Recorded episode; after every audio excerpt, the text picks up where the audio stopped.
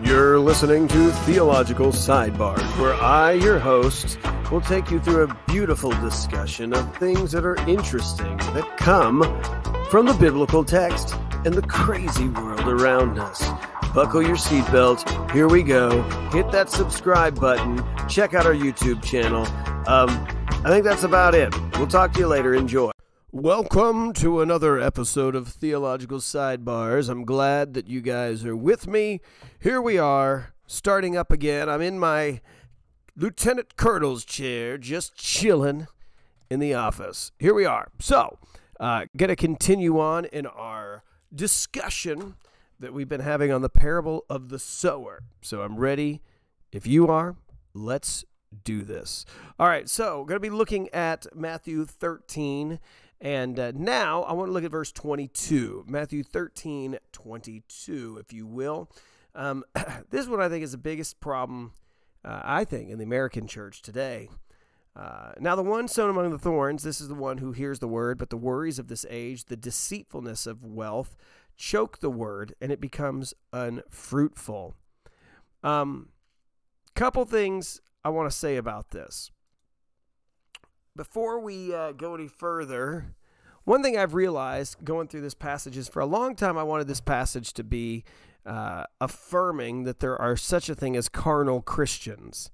Um, because if you can affirm that there's carnal Christians, then you can affirm that uh, really all I needed was hell insurance, right? That I can live however I want to live, and um, as long as I got uh, got Jesus, I'm okay. And so I wanted this passage for the longest time um, to be a passage that would essentially just affirm me and say, "Hey, dude, you're cool. Just be you. You know, just continue on the path that you're going down." Don't worry about things like sin. Don't worry about, you know, anything else. Just be you. And um, problem is when you read this passage, uh, Jesus doesn't give you that option to be like, oh, you look, it's okay, everyone's saved, uh, because it talks about it was choked out. Choke is it, it's a killing move. It's it's wiping this out, right?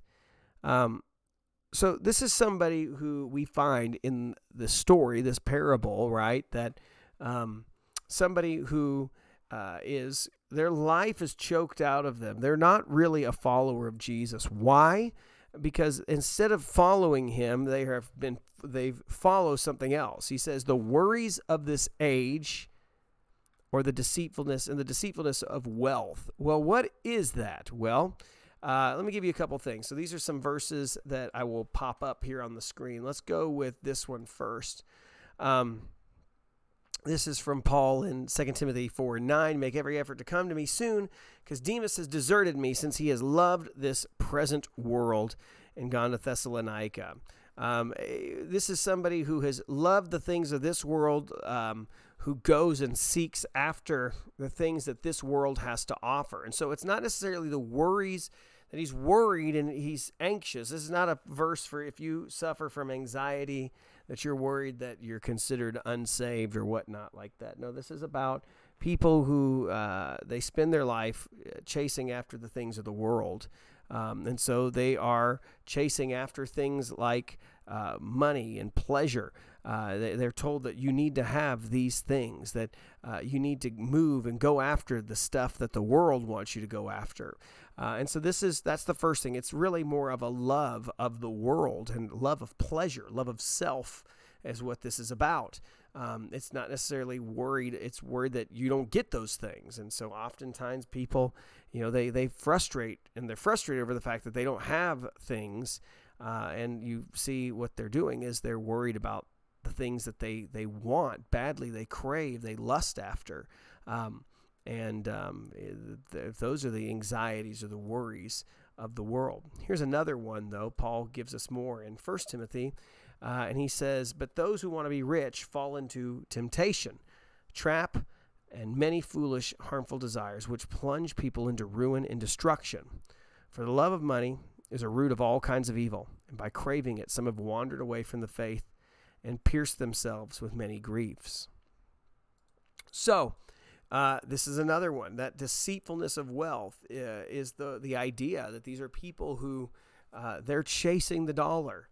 These are people who it's it's about you know when you read them in parallel, uh, right? That the deceitfulness of wealth and the the um, the anxieties of the of this world, right? The all of those things are read alongside. This is somebody who is chasing after the world.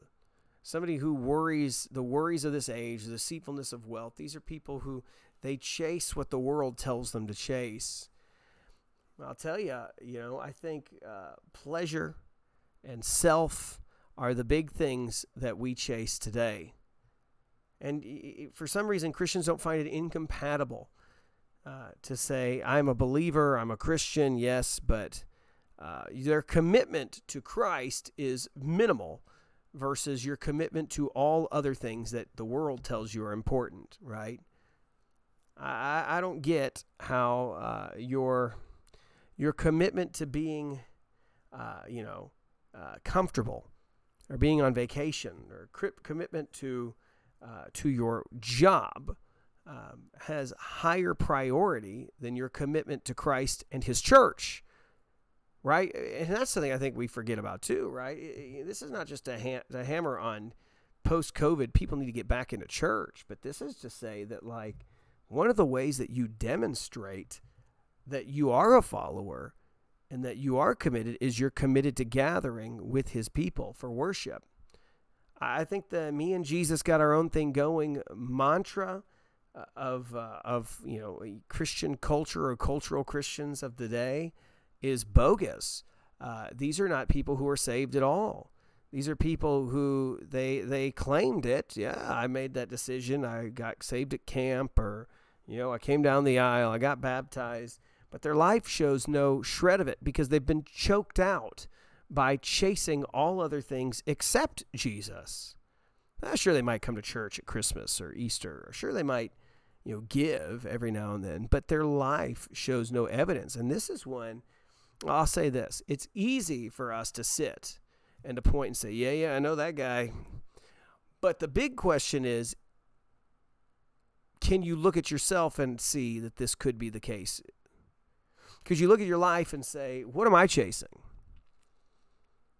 Is my life evidence that I'm chasing Christ and I'm to follow Him and to uh, to pursue what He wants for my life?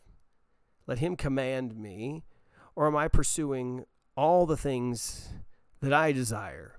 Am I pursuing Christ's desires for my life, or am I pursuing my desires for my life?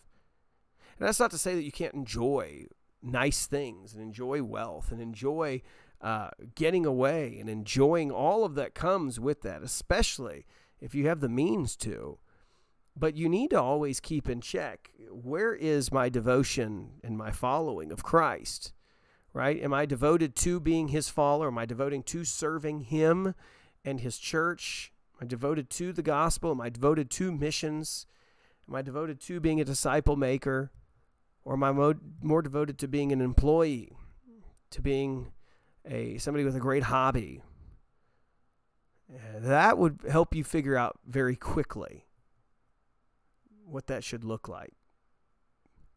And I think that this is one that I think all of us in the American church today, you're not part of the American church, still do this. I just say, if you're somebody who's like, well, don't worry, I'm not part of the American church because I'm an American, but I'm a Christian, but not in church. This is you.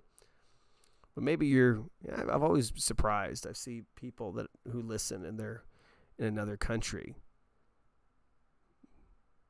Thank you, but if you're part of that church, do still evaluate.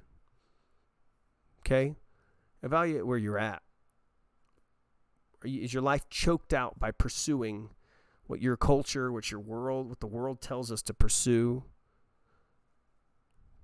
pleasure, self, you know, uh, wealth, you name it. Or am I pursuing what God wants from me? I seeking what He wants? All right. That's it. That's all I got right now. Just a short little one. No one ever complains about the short little ones, and that's good. Kind of like these short ones. All right. Hey, we'll talk to you later. Hope this was helpful and uh, something to think about. All right. We'll talk. Bye bye.